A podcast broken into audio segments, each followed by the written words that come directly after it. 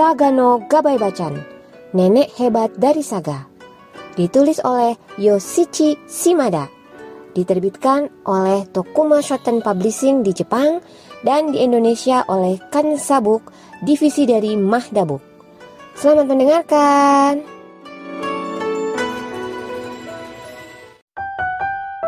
Bab sepuluh.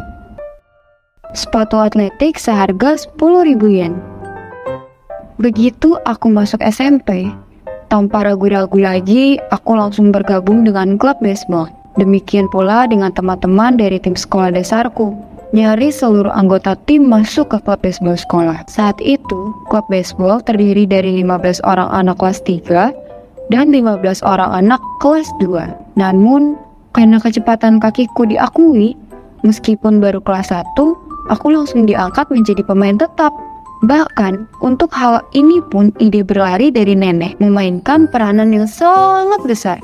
Klub baseball S M P mengandalkan kesungguhan latihan, baik dalam hal jumlah maupun kualitas. Tidak dapat dibandingkan dengan timku ketika kami waktu di sekolah dasar. Aku pun menjadi semakin tergila-gila dan terfokus pada baseball. Pada masa-masa ini, pernah ada suatu kejadian yang aneh. Nenek yang selama ini selalu bersikap seolah-olah tidak peduli pada apapun kegiatanku, mulai terkadang kelihatan menonton latihan. Tapi, mungkin karena masih takut dianggap ibuku, nenek masih belum mau datang secara terbuka. Bahkan saat datang ke pertandingan latihan, nenek memilih tempat yang tertutup bayangan nonton. Eh, datang tuh. Iya, tahu. Kadang-kadang, teman satu tim akan berbisik ke telingaku untuk memberitahu. Tapi, karena nenek sudah berusaha payah berhati-hati, aku pun pura-pura tidak menyadari kedatangannya. Namun, di suatu hari, ketika aku sampai di rumah, "Hari ini pukulanmu hebat ya," kata nenek tiba-tiba muncul. Hari itu adalah hari ketika aku berhasil menciptakan home run. Sebenarnya, aku tahu nenek datang. Tapi, aku pura-pura dan bertanya, "Loh, kenapa nenek bisa tahu?" Nenek hanya menjawab dengan tawa ceria yang keras.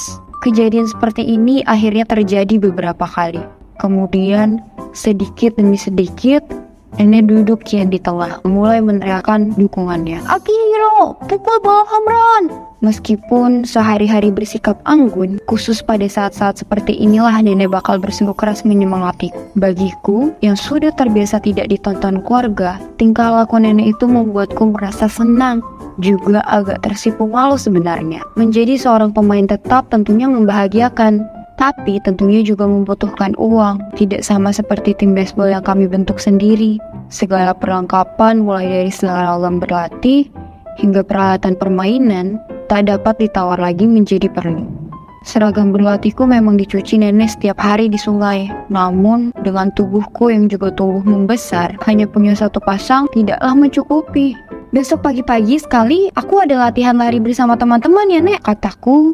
Beberapa kali berbohong agar dapat bekerja paruh waktu sejak sekitar jam tiga pagi di pasar pusat kota. Pekerjaan paruh waktu yang dapat dilakukan anak S M P biasanya berkisar pada tugas-tugas kasar yang membutuhkan tenaga fisik, seperti mengangkut barang atau beres-beres. Itulah sebabnya ketika kerja paruh waktuku berakhir pukul delapan atau sembilan, tubuhku sudah lelah sekali. Kalau sudah begitu, tentu saja dengan tidak mengikuti pelajaran di sekolah, aku langsung pulang dan tidur hingga jam tiga sore. Kemudian bersiap-siap latihan baseball. Waktu itu karena sudah tak lagi tidur satu kamar dengan nenek, aku berpikir nenek takkan menyadarinya. Tapi mungkin nenek sengaja memasang sikap pura-pura tidak melihat segala peralatan baseball dan seragam latihanku yang entah sejak kapan telah bertambah jumlahnya. Namun, sebenarnya pada masa itu banyak anak yang meliburkan diri dari sekolah demi membantu pekerjaan di rumah. "Ashihara Kun, hari ini tidak kelihatan ya?" "Iya, sepertinya hari ini dia membantu di pabrik besi keluarganya." Percakapan seperti itu merupakan santapan sehari-hari. Sepertinya pada masa itu tidak ada yang berpikir bahwa bekerja sambilan akan berakibat buruk seperti yang kita rasakan sekarang. Ketika aku duduk di kelas dua dan pertandingan musim panas berakhir, anak-anak kelas tiga mengundurkan diri dari klub. Aku pun diangkat menjadi kapten baru. Di hari aku terpilih menjadi kapten, sambil melahap makan malamku, aku berkata kepada nenek, "Aku dipilih menjadi kapten baru, Nek." Mendengar ini, Nenek tiba-tiba bangkit dari duduknya. Kemudian, dia membuka tutup naga mochi berelemen miliknya dan mengeluarkan selembar uang sepuluh ribu yen dari dalamnya. "Akihiro, Nenek pergi beli sepatu atletik dulu ya." Setelah berkata demikian, dengan langkah cepat Nenek bergerak ke pintu depan. Saat itu, aku belum memiliki sepatu spek atletik dan selalu menggunakan sepatu olahraga biasa. Masalahnya, saat itu jam dinding sudah menunjukkan pukul tujuh. "Nenek, meskipun pergi sekarang juga, tokonya sudah tutup bukan?" ujarku sambil mengikuti Nenek keluar rumah. Namun, "Tidak kapten, harus punya sepatu spike," ujar Nenek tidak mendengarkan. Ketika kami tiba di satu-satunya toko olahraga di daerah sana, waktu sudah menunjukkan pukul tujuh tiga puluh. Sesuai dugaan, toko sudah tutup. Paman pemilik toko tampak sedang membawa masuk sepatu dan sendal zori yang tadinya dipajang berjejer merapikan tokonya. Meski pastinya juga melihat itu, Nenek berseru dengan suara keras kepadanya, "Sepatu spike paling mahal satu." "Hah? Sepatu spike paling mahal satu?" Bukannya warna sepatu ataupun ukurannya, paman pemilik toko pasti saat itu cuma bisa terpana ketika mendadak diminta yang paling mahal. Walau begitu, akhirnya sang paman memahami maksud Nenek dan menjawab, "Ah, ya ya ya, sebentar."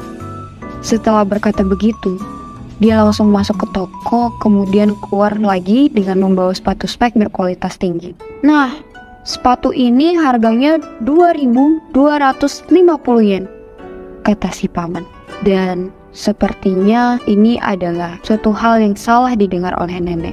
"Saya mohon sepuluh ribu yen saja ya," katanya memohon dengan wajah serius sambil menyadarkan selembar uang sepuluh ribu yen di tangannya. Sambil menatap keheranan uang sepuluh ribu yen yang disadarkan ke depan mata, si paman dengan wajah kesulitan berkata, "Ah, tidak, tidak bisa begitu." Mungkin karena sudah lama sekali berselang sejak Nenek menggunakan uang sebesar itu, dia menjadi terlalu bersemangat dan agak gugup. Di pihak lain, karena mendadak mendapatkan sepatu spike, hatiku berdebar keras. Aku begitu senang dan riang. Kupandangi sepatuku berkali-kali, ku elus-elus, lalu kuletakkan di samping tempat tidurku sebelum diriku terlelap. Keesokan harinya, mulai dari saat berangkat sekolah, aku mengenakan sepatu spek itu untuk keluar rumah. Lalu sesampainya di depan pintu masuk sekolah, aku membersihkan kotorannya dari sepatu spekku, menggantinya dengan uwabaki atau sepatu atau sendal dalam ruangan. Kemudian membawa sepatu itu ke dalam kelas. Walaupun jam pelajaran pertama adalah matematika, tanpa peduli, aku meletakkan sepatu spikeku di meja. "Tokunaga, apa ini sepatu baruku?" Ketika ditanya teman sekelasku, aku menjawab dengan bangga, kemudian mengangkat sepatu spikeku yang masih mengkilat. "Tokunaga, apa itu sepatu spike baru ayah? Bagus bukan?" Kan ketika sensei bertanya, aku menjawab dengan dada dibusungkan. Kejadian sama berulang pada mata pelajaran ilmu pengetahuan alam di jam kedua, serta sejarah dunia di jam ketiga. Aku meletakkan sepatuku di atas meja dan menanti para guru bertanya. Setidaknya aku melakukan itu selama dua tiga hari. Bagaimanapun, sepatu spek pertamaku sejak aku dilahirkan. Aku tidak bisa mencegah diriku merasa amat sangat bahagia. Bagi diri bocah super miskin seumur hidup, hanya dua benda yang pernah aku pamerkan di hadapan teman-teman. Sepatu spek ini, lalu satu set krayon. Di masa sekarang mungkin sepak bola lebih populer, tapi di masa itu baseball merupakan olahraga terpopuler nomor satu. Terlebih lagi pada klub baseball sekolah kami, S M P Juna. S M P Juna merupakan tim yang terkenal kuat di wilayah tersebut. Aku yang menjadi kapten klub secara otomatis menjadi idola di sekolah. Dan aku tidak sekedar membesar-besarkan. Aku banyak menerima hadiah dan surat penggemar baik dari teman-teman perempuan seangkatan, murid perempuan yang lebih muda, bahkan yang lebih senior. Dan yang gak kalah penting, murid perempuan dari sekolah lain pun turut memberikanku hadiah dan surat penggemar baik. "Ini, baca ya," kata salah satu dari mereka sambil bergerak-gerak gugup. "Dipakai ya saat latihan," kata yang lain sambil menyerahkan handuk berinisial. Dan masih banyak lagi, seperti yang ada di dalam komik. Walaupun demikian, bukannya aku tidak senang mendapatkan perhatian dan dukungan dari gadis-gadis itu. Aku begitu sibuk dengan latihan. Lagi pula, di sekitarku belum ada yang berminat pada perempuan. Begitulah, dibandingkan kata-kata manis para gadis itu, aku lebih merasa tersentuh pada pertalian persahabatan antara para teman laki-lakiku.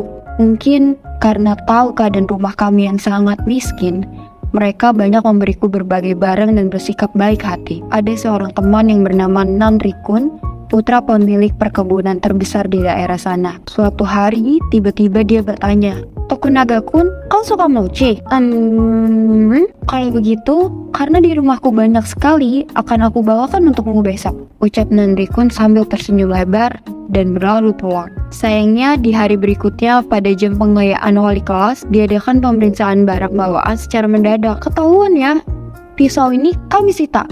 Untuk apa pula kau membawa pematik api?" Pemeriksaan ketat terus berlangsung dan kini tiba giliran Nanri-kun. "Atau apaan ini?" Seruan marah sensei bergema di seluruh penjuru kelas. Kemudian, dari dalam tas Nanri-kun muncullah sejumlah besar mochi. Dengan santai, Nanri-kun menjawab, "Mochi? Seperti yang sensei lihat, aku sudah tahu ini mochi. Aku tidak bilang adalah salah membawa mochi ke sekolah. Tapi mana buku-buku teksmu?" Ternyata dengan niat yang memberikannya kepadaku, Nanri-kun membawa begitu banyak mochi sehingga tasnya penuh. Selain mochi, Nanri-kun juga pernah membawakanku kentang maupun bawang bombay. Masalahnya, entah karena nasib buruk atau apa, lagi-lagi hari itu ada pemeriksaan barang bawaan. Begitu melihat tasnya yang penuh dengan kentang dan bawang bombay dalam jumlah yang sangat besar, tentu saja sensei menjadi lebih marah daripada sebelumnya. "Dulu mochi, sekarang kentang. Sebenarnya apa tujuanmu datang ke sekolah?" Saat itu, aku merasa begitu bersalah karena telah menyusahkan Nanri-kun. Tapi ternyata, temanku itu hanya menjauh sambil tersenyum lebar. "Tokunaga-kun bilang dia belum pernah melihat kentang dan bawang bombay sensei, jadi saya membawakan untuknya untuk memperlihatkannya." Tentu saja sensei tidak menerima jawaban begitu saja. "Kalau hanya ingin memperlihatkan, kau cukup membawa sebutir bukan?" Aku pikir kali ini Nanri-kun pasti takkan berkutik mencari jawaban. Tapi ternyata Tokunaga-kun bilang dia mau melihat berbagai jenis kentang dan berbagai jenis bawang bombay sensei. Lagi pula sensei, kentang dan bawang bombay memang punya wajah yang berbeda-beda bukan? Dia memang pantas menjadi anak pemilik perkebunan. Dengan ini sensei hanya bisa tertawa pahit dan meluruskan jawaban Nanri-kun tanpa memperpanjang masalah lagi. Kemudian ada satu lagi kebaikan yang tidak akan pernah kulupakan sampai kapanpun. Kebaikan hati Hashibuchi Kun. Hashibuchi Kun merupakan putra dari pemilik toko penatung. "Karena kau kapten klub baseball kita, kau harus selalu tampang necis," katanya.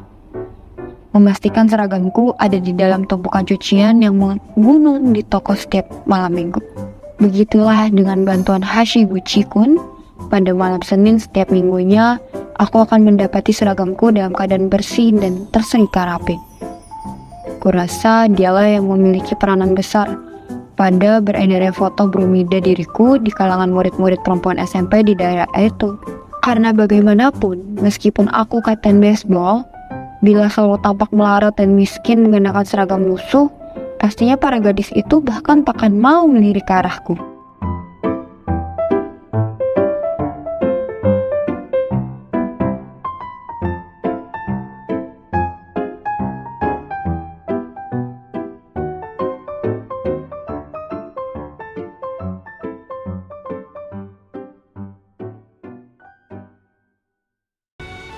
Gimana kisah nenek?